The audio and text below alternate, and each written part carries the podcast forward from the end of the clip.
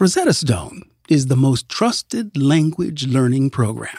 I live in Southern California, Los Angeles. This is Baja Norte. If you do not speak Spanish in Los Angeles, well, you're missing out on a whole lot.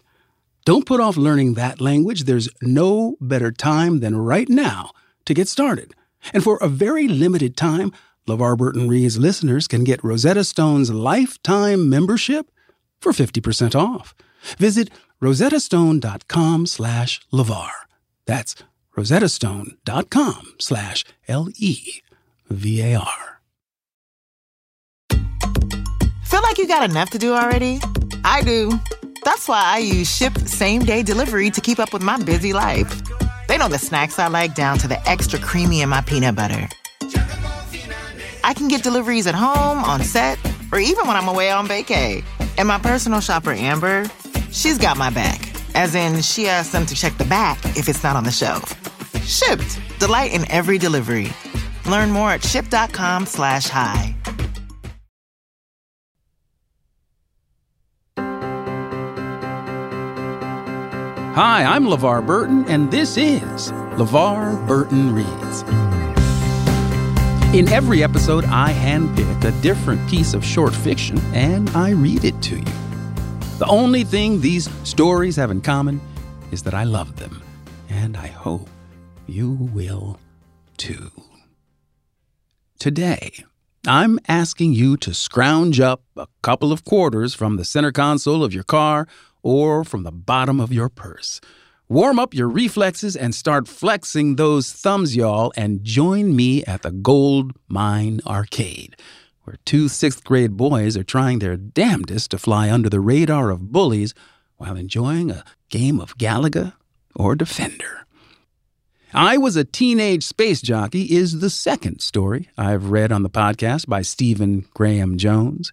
His narration is so distinctive and so much fun to read. He's a prolific and New York Times bestselling author who's published over 15 novels, hundreds of short stories, and lots more essays and comics and other sundry pieces of writing. Just how prolific, you might ask? Well, on his website, you can click on books with the titles from A to F, books with titles from G to M, and books with titles from N to Z. His most recent novel is My Heart is a Chainsaw, and the second in that trilogy of books is due out this February. It's called Don't Fear the Reaper. The piece that I'm reading today originally appeared in the great Lightspeed magazine, y'all remember Lightspeed, and was collected in this year's Best American Science Fiction and Fantasy anthology, edited by the wonderful Rebecca Roanhorst and series editor John Joseph Adams. Please check out the content advisory if you are so inclined to do so. And now, if you're ready, let's take that deep breath.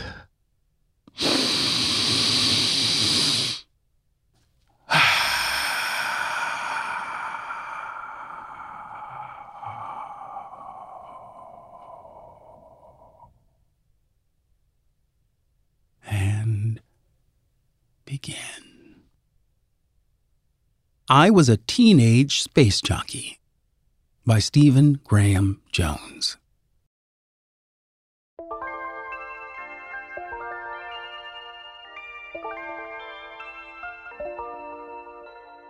Two days after my brother turned 17, he was gone, just like he'd guaranteed my dad. No sad goodbyes, no notes, no taking a knee in the hall before dawn to give me any good advice for high school when I got there. My mom's story, when anybody asked, was that he'd moved out. He was old enough. He needed room. It was completely natural. My dad, if asked, would just shrug, knock back the rest of his can of beer, and say he hoped Rance was in the military, where someone else could tell him to get up, face the day. Just to piss my dad off, I secretly hoped Rance had gone military as well, Air Force, so that one morning, bright and early, he could buzz the house in his fighter jet waggled his wings to announce it was really him, and then burst through the sound barrier, breaking every window on the block. If he did that, then I would know for sure there was some way out, that there was something else.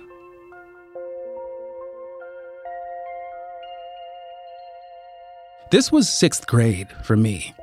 Fall semester, ramping up to Halloween.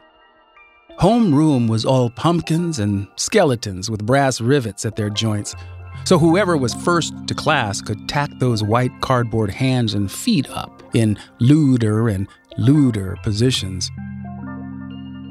My best friend that year, and for the rest of the years we'd have together, was Martin French.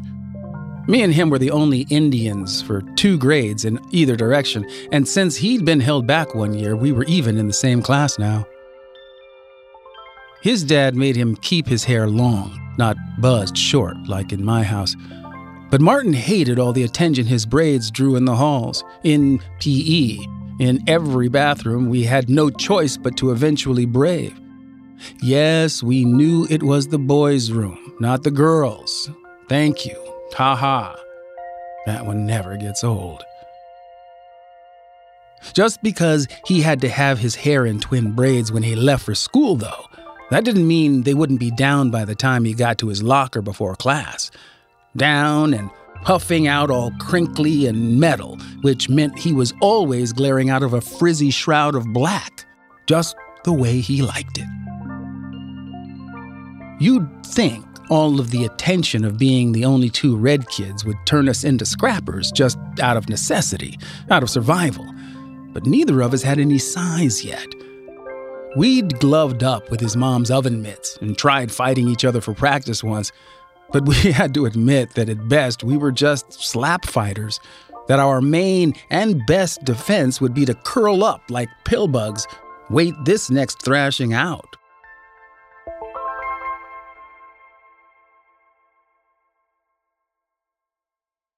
To try to avoid that, we hid. Surprise. And the main place we hid was the arcade down at the mall. It had started out as our place because for the 2 years before he left, Rance had been the longtime Galaga champ. He would strut in every other week or so to leave his initials at the top of the high score reel. His quarters lasted forever, and my mom said so long as he was there, I could be too. Not that Rance watched me in the scratchy reflection of that plastic screen or even knew I was alive and breathing the same air as him, but I guess the idea was that if my big brother was around, nobody would try anything with me. While Rance was doing his thing on Galaga, Martin and me, Coach was already calling him Frenchie, a name that would stick, would tag team the games on the other side of the arcade. Zaxxon, Defender, Tempest. They were all too complicated, were pretty much just quarter donation machines, but they were ours, pretty much. And everybody would be crowded around Rance's Galaga machine anyway. His eyes glassy, his right hand on that fire button, an absolute blur. His forearms ridged with veins, his feet set one ahead and one back. The front knee bent like he was leaning against some great wind blasting out of the machine, and all he could hold on to was that joystick. If he really was piloting a fighter jet somewhere out there now, he'd shoot faster than anybody, and he'd never say die, would just keep taking on wave after wave of alien. Just, Martin and me talked about this, would he really cut his hair for the government? While Martin's hair just put a bullseye on his back, Rance's shaggy mane had always been hairsprayed what my dad, when he'd even acknowledged Rance, would call 6 ways from Sunday and halfway to an ass-kicking. I thought Rance's hair was the most amazing thing ever. Put him in a pair of tights, give him a mic, and he'd own any stage, would have the whole arena in the palm of his hand. My hair was a sandy throwback to some trapper or Indian agent or fallen Jesuit nobody in my family even remembered. We don't all come out looking full blood. Either that or the way to explain the difference between Rance and me had to do with whose eye my mom might have caught 9 months before I cried my way into the world, which I guess would explain the way my dad always watched me growing up, like he was looking for a trait he recognized that could confirm his suspicions. Anyway, with Rance gone, Martin and me figured it was my job to continue the family tradition. He stole all the quarters from his mom's ceremony jar, the one she saved to get them back to South Dakota every year, or at least pay for half a tank of gas, and we shrugged our way down to the mall, to the Gold Mine Arcade. Trick was, though, we were the only ones who knew this was my night to carry on Rance's Galaga ritual. The place was packed. I mean, it was Friday night, right? We should have known. Except, at first, I thought this wasn't the usual crowd, but maybe it was. Everybody was already wearing their Halloween masks. The sign at the door said you'd get 2 free plays if you were in costume. Martin pinched my sleeve, pulled me deeper into the mall. What we needed were masks, or at least makeup, and we knew that the velvet ropes at the movie theater had metal balls at the top of their heavy little poles that screwed on and off. But we didn't need the balls or the ratty ropes. What we needed was the grease rubbed into the threads. Martin covered while I rubbed as much into the crook of my index finger as I could. Then I covered for him. And in the long bathroom hall by the Orange Julius, we applied our makeup. Martin got shiny war paint over the top of his face, including his eyelids, which was a pretty cool look. But then we ran out of grease partway through my Star Trek half a black face plan. So I ended up having to smudge it around, try to pull off a black eye. Because that wasn't any kind of costume, just meant I hadn't mowed the lawn or something, we scrounged some lipstick from under the payphone, drew blood coming down from my nose and my mouth and my other eye, and in a flash of inspiration, Martin traced a drippy line of red across the top of my forehead. 50 cents is 50 cents. Jess, the gold mine's attendant, looked back and forth from Martin to me. My belt was looped around my neck, its long tongue in Martin's hand, because I, the sandy-haired buzzcut of the two of us, was this Indian's prisoner. He nearly scalped me, I explained, tilting my head back to show off my bloody hairline. Good job, Jess said, extending one spindly hand to tug Martin's left braid, though he knew it was real. How? Martin said, in his deepest voice, like this was a movie. Jess thumbed $1 in quarters from the dispenser at his hip, passed them over. "Where's your brother?" he said to me then. "He needs to defend his title." "He's shooting commies," Martin said for me about Rance, and mimed like he was Rambo with a Gatling gun, Arnold against the Predator. "What game is that?" Jess asked, looking over his shoulder like a new one had been delivered without his knowing. "I'm getting the new high score," I said, and shouldered past, leading Martin by the leash he was still holding. Our idea had been to get me better and better at Galaga, until I could fire as fast as Rance, until I knew all the patterns, could wipe out whole armadas of aliens. As it turned out, Janet Riley, a senior from the smoking circle, was already at the Galaga machine and drawing a crowd. Since she and Rance had been trading top slot on the high score list for the past year, I'd always kind of known they were going to have to start going out, like that was the rule. Unlike Rance's silent Indian routine, though, she was vocal, always chirping and screeching in retreat, snarling and growling when caught in a corner, then screaming when she shot her way out again, as if the aliens could hear her, be intimidated by her.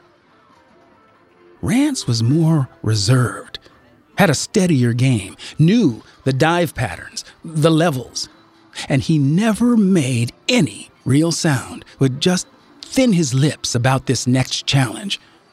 But he'd had to respect Janet's game, I knew, especially the way her reflexes seemed to come alive best when the game was tilting against her.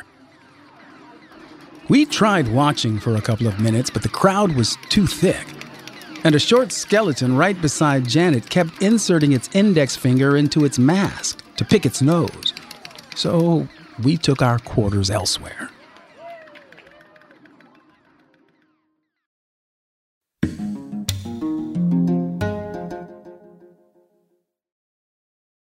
With my busy life, I use Shipt same-day delivery to keep up. When I need a jar of extra creamy peanut butter delivered, I know my personal shopper Amber will come through. And if it's not on the shelf, she asks them to check the back. Shipt, delight in every delivery. Learn more at Shipt.com. And now, let's get back to our story. Centipede was open, but that was a panic attack waiting to happen. Joust would have been fun, but it was taken by the stoners, as usual. Track and field, Martin said, trying to make it sound better than it was. We patted our back pockets for the ace combs we'd need to pump that runner's legs fast enough. No luck. Counting the dollar Jess had given us for playing cowboy and Indian at the door, we had $8 total. We were in the gold mine, and we had a gold mine. Yeah. So, I said. Hyperspace? Said Martin with a shrug. It was what he called Defender, because when it got you back on your heels, you could push that hyperspace button, go to whatever random spacescape the game kicked up. Usually it meant instant death, just death in a different place, but you were dying anyway, right? Might as well blip across the galaxy. We ended up dropping $3 on asteroids, even though Martin had it on Atari at his house. His brother always hid the controllers, though, or else he'd reach his hand down the front of his pants for a long scratch session, then rub that hand all over the joystick, hand it across. Like every time in Asteroid's field of space rocks. And in spite of our standing-in-place gymnastics, it was like we were really in the cockpit of that fragile little ship. We shattered into glowing lines that had just enough inertia to spin insultingly, like going down some cosmic drain. When we turned around, thoroughly beaten and breathing hard from it, three of the stoners were shaking their heads at our theatrics, at our wimpiness, at our make-do costumes. Jess, I said, my head on a swivel for the arcade's lifeguard. He's talking to that redhead at the hot dog stand again, the lead stoner said, his eyes still gliding on ostriches from platform to platform of Joust. He wasn't smoking, but he still smelled like a train. It's Rance's tag-along, the second stoner said, stepping in to get this started. Baby Red, the third of them said. Rance's initials should have been R-A-T-B for Rance Allen Two Bulls, but video game high-score reels aren't made for Indians. So on Galaga, and in spite of his black hair, he'd always been red, like claiming that top spot for all Indians everywhere. Since I was his little brother, I was baby red, I guess. This wasn't the first time they'd cornered us in their wall of grimy denim to claim all our quarters, but because it wasn't, I juked left, went right, shouting, "Run!" to Martin while already doing it, picturing myself vaulting over 1942, diving through the cockpit of one of the racing games, tearing out into the food court. It all went pretty great. In my head, I mean. They were older, though we were slower. Jess was AWOL. Rance was gone, and it was Friday night. It was nearly Halloween, which isn't when sixth graders have their best luck. We made it maybe 3 steps. What they took from me was my pocketful of quarters, which one of them hefted while watching me, as if judging this weight against my soul, or trying to gauge how many eggs this would be worth on Joust. What they took from Martin, with a yellow pocket knife sawed back and forth, was his right braid. Shit, that was real, the second of them said, holding Martin's hair up, covering his own mouth with his other hand, which just made his laugh louder somehow. Martin's chest was heaving, his eyes welling up. Not because he'd ever wanted that braid, but because his dad and brother were going to kick his ass when he came home lopsided, and then they were going to pile into the family car and find whoever had done this. It had happened before. Martin's dad had had to serve 3 months of weekends in county because someone had left a red handprint on the flank of their light blue Buick so it could be a real war pony. Ha ha. This time, it wouldn't just be weekends, though. We knew. And there was no way Martin could hide what had happened. Because there was always the chance of Jess stepping back in, the hot dog girl in tow, the stoners crowded us into the back corner by the kiddie games and then pushed us behind them into that dusty space of cables and cigarette butts and sticky bottles and gum, and the one rubber everybody knew about. They were locking us up, making sure we wouldn't run tell, get them busted, maybe banned from the gold mine. To be sure the walls of our little prison cell held, they took our pants.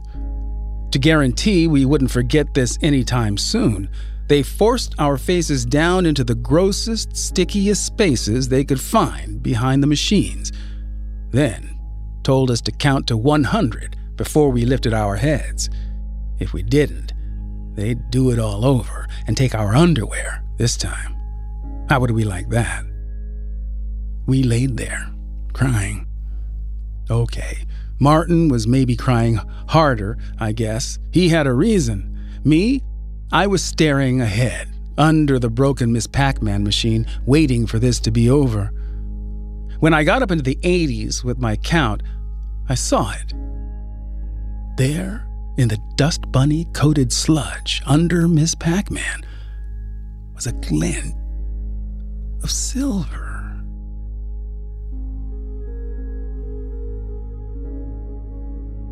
We didn't go all the way to 100. Wouldn't give the stoners that. We just listened to our heartbeats drum down slower and slower. Listened to each other's sobs become normal breathing. Normal enough. Our bare thighs were touching. Our faces were hardening into the floor. Yet, I finally said. Yet, Martin agreed. And I could hear his cheek peeling up.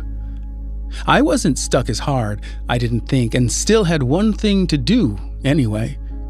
Reach forward, pinch into that sludge for that glint of silver. What I came back with was 1 quarter. What year? Martin said, because his luck system was that if the quarter was the same age as him, it was lucky. He could win with it. Rance's age, I said, trying to clean the gunk off it. Mail it to him, Martin said, in defeat. And we sat there like that, making useless, quiet jokes and detailing grand, never-to-be-enacted revenge plans until Jess turned the lights off. Ran his vacuum cleaner over the more obvious parts of the arcade. Then, the cage door came down. We were officially in jail. I'm going to cut the other one off, Martin said, holding his left braid out.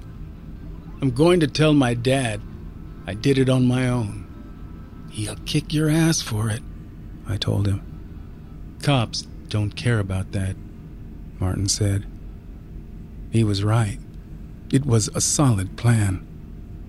We stood, no pants, and crept out among the machines, all of them still cycling through their holding screens. Jess hadn't pulled the plug. He'd probably been making a horny beeline for that hot dog girl. Martin was still in his black war paint. I was still some white dude who'd almost got himself justly scalped.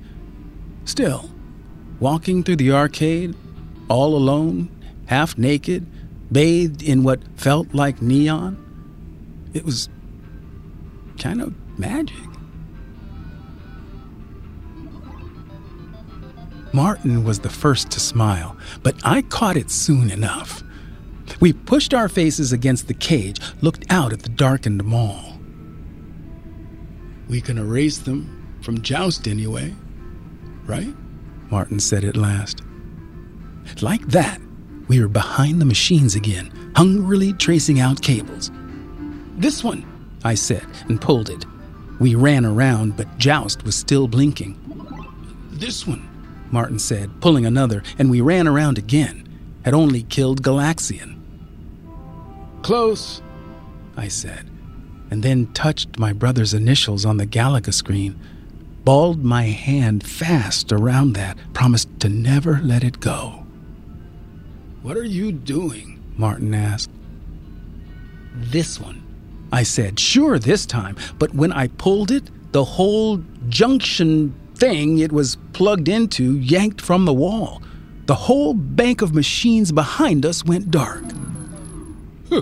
Think you got it, Martin said with a thrilled chuckle, and we crept around. I had definitely gotten it. Yeah. But then, I realized what else I had got. Galaga.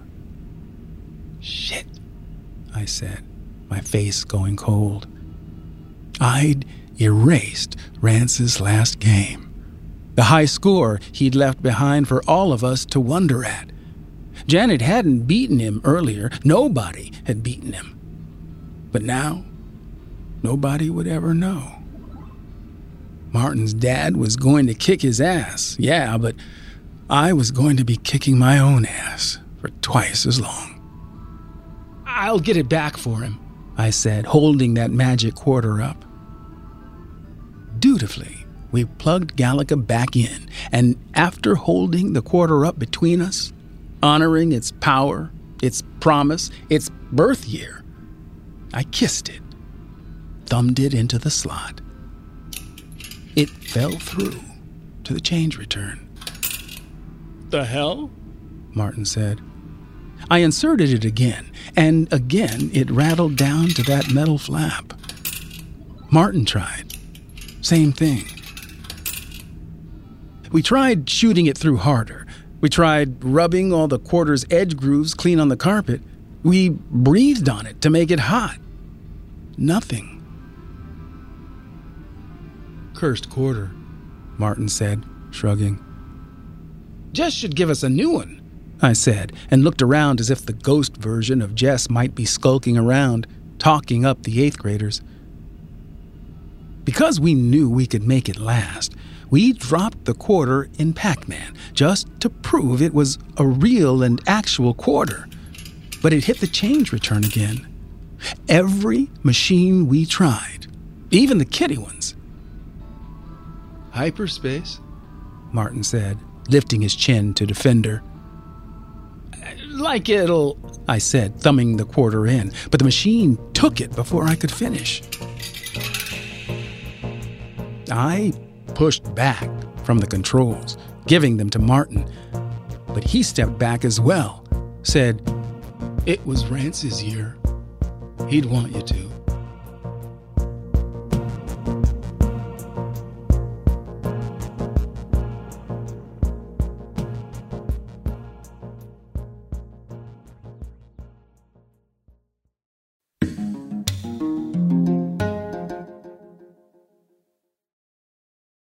With my busy life, I use Shipt same-day delivery to keep up. When I need a jar of extra creamy peanut butter delivered, I know my personal shopper Amber will come through. And if it's not on the shelf, she asks them to check the back. Shipt. Delight in every delivery. Learn more at Shipt.com. Let's get back to our story.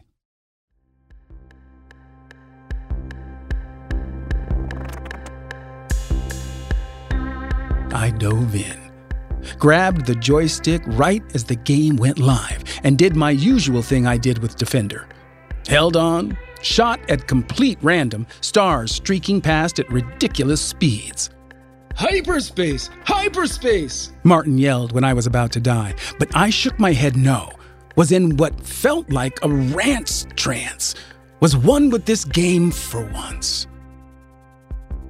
I pulled up at every last moment, shot past, lived through.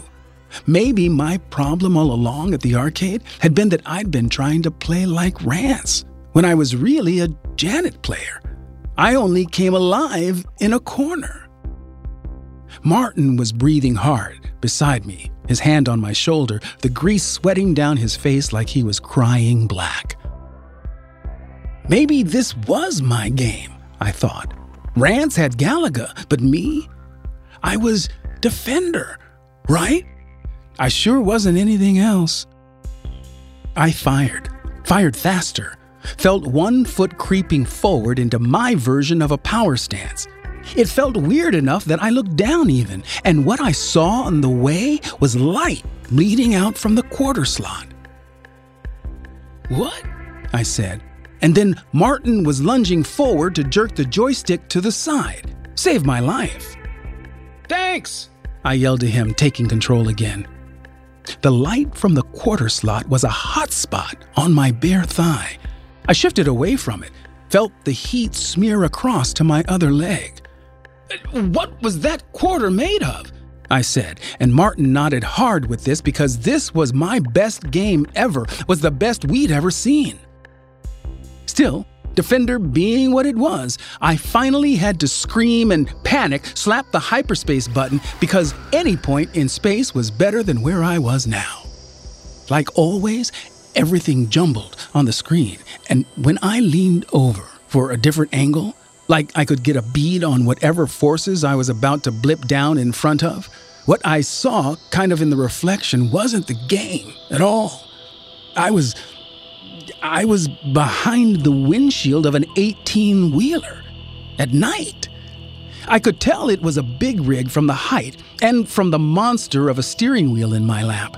And then I was nudging that wheel to the right, just enough to edge my truck over into the ditch, to tag the Indian walking on the shoulder, just turning around to hike his thumb up. I slapped hyperspace again to get away from this, keep it from having to happen. Now I was watching from behind a chain-link fence in Denver, watching Rance and three white dudes brush past each other on the sidewalk. Rance not giving room, their shoulders hitting, tempers flaring, brake lights stopping in the street to help these three guys with this Indian, who I knew could have taken on two of them, maybe even three, but not a whole carload. I hit that button deeper to stop this from happening either, and I held it down this time, cycling through Rance dying this way, that way, all the ways an Indian can die in America. Shot on a porch, sleeping under a bridge, caught in a car rolling through a fence, throwing up in his sleep. And when I finally, timidly, let the button come back up, I was in the arcade again. My ship was blasting across the alien landscape, each orange mountain peak the leading edge of a massive lurking asteroid, the ship so fragile, and Martin was yelling my name, telling me, "Up! Up!" "No," I said, using my whole body to move the joystick just the littlest bit. Martin moved with me, and then he told me later, so I know it's true, he saw what I was seeing. My little ship and Defender was a dull gray fighter plane now, blasting faster and faster, its background a blur.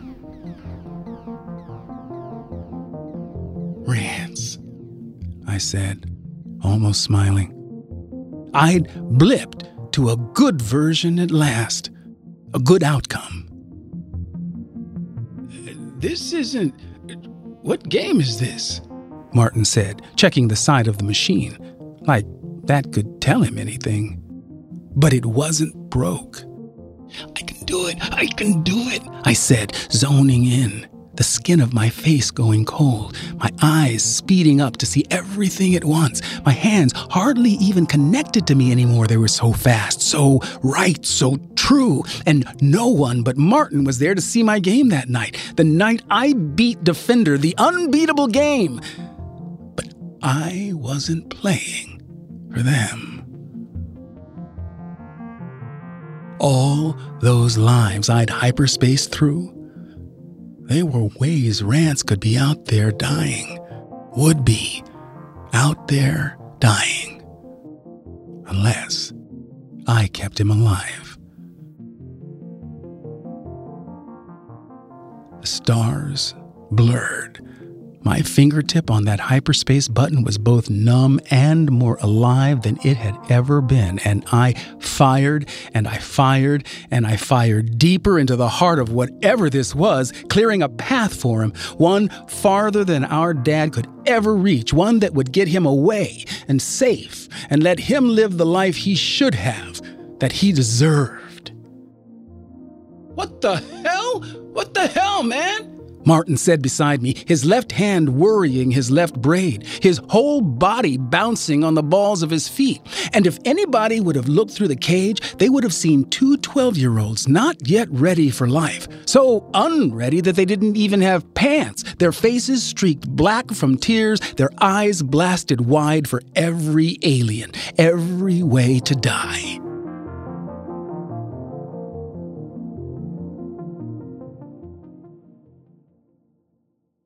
In the morning, when Jess opened up, we were sitting on the counter, still breathing hard, telling ourselves the story of this. And we were different now. We knew. We'd won. Real funny, losers, Jess said, stepping to the side so we could leave. You didn't break anything, did you? Just the high score, Martin yelled on his way past him. And then we ran, without pants through the morning, without pants and with sandy hair, with one braid, one black eye, and in the alley behind Martin's house, I cut his braid off to keep his dad out of jail. And we shook hands in the gangster way we'd seen in a music video, pointed at each other to end it. And I didn't mean to. It wasn't on purpose. But I took a mental snapshot of Martin anyway, leaned against his back fence, his hair so stupid, his eyes so nervous, his chest raised so he could fake like he was tough enough to walk inside. And I want to lie and say that when I was walking home that bright Halloween morning, a fighter plane cracked thunder over my street, punched through the sound barrier like it was nothing.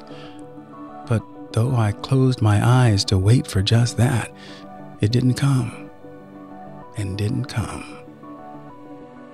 There was just me, rushing from bush to bush, car to car. And somewhere, far behind me, and also in my heart, a video game blinking red.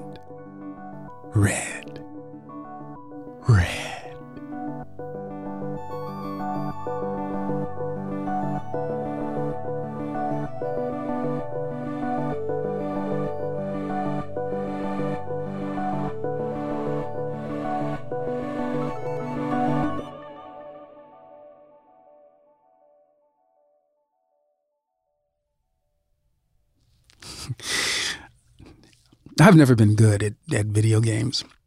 My kid is. Mika Burton, she's a gamer. And I couldn't be more proud of her. We started playing video games together when she was a kid, like Lara Croft, Tomb Raider. Well, actually, we started with snakes, snakes and ladders here. So that's where it started. And, then she went off to college and she continued. And she came out of college to work for a company sort of in that space and really, proved herself in an environment, in a fandom that was toxic to a young woman, especially a young black woman. And that broke my heart, that something that she loved so much had in essence betrayed her and turned her into the other. It was easy for me to relate to that part of this story. Those two Indian kids being the other, right? It broke my heart when they cut his braid. That was hard to read, hard to feel, really. It is interesting to me that our protagonist in this story, we never know his name. He worships Rance, his older brother. And there's so much focus in the story on what might be happening to Rance out there in the world. You could almost miss that the real point, his real dilemma, is what's going to happen to him when he gets out there in the world with his Indian name. I am forever humbled by the transportative nature of storytelling, how it can move us to tears, to boldness, to action, even. And I guess my hope has always been with this podcast that these stories might open up a place of knowingness inside of you, a place of awareness, with awareness of the other. You have the foundation for compassion. We tell the stories that bring up these feelings in the hope that they will cause something to move inside of us.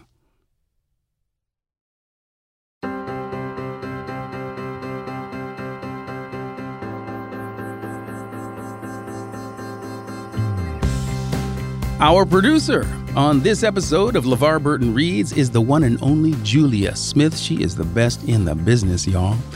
Our fabulous researcher is Lakeisha Lewis. Editing and sound design by the extraordinary Brendan Burns. And thank you to Tamika Weatherspoon for her invaluable research and production support. My thanks today to Stephen Graham Jones for allowing me to read his story. You can find it in this year's Best American Science Fiction and Fantasy Anthology. And for more Stephen Graham Jones, check out his novel, My Heart is a Chainsaw, or put his next book on pre-order for February. It's called Don't Fear the Reaper. If you like the podcast, please leave us a review on Apple Podcasts and tell a friend. Pick your favorite story and send it to them. And hey, you can hear episodes ad-free if you like, and also listen to exclusive bonus author interviews on Stitcher Premium. Go to stitcherpremium.com/LeVar to start your free trial. LeVar Burton Reads is a production of Stitcher and LeVar Burton Entertainment. Our executive producers are Josephine Martirana and yours truly, LeVar Burton. And I am LeVar Burton. You can find me on Twitter at LeVar Burton and LeVar.Burton on Instagram. LeVarBurton.com is my corner of the internet, and you can join my book club at fable.co/LeVar. I'll see you all next time, but you don't have to take my word for it.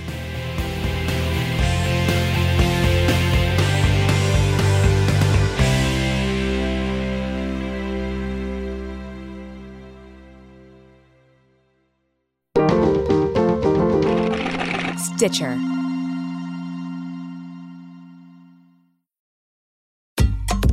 Feel like you got enough to do already? I do. That's why I use Shipt same-day delivery to keep up with my busy life. They know the snacks I like down to the extra creamy in my peanut butter. I can get deliveries at home, on set, or even when I'm away on vacay.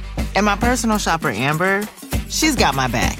As in, she asks them to check the back if it's not on the shelf. Shipt. Delight in every delivery. Learn more at shipt.com/hi.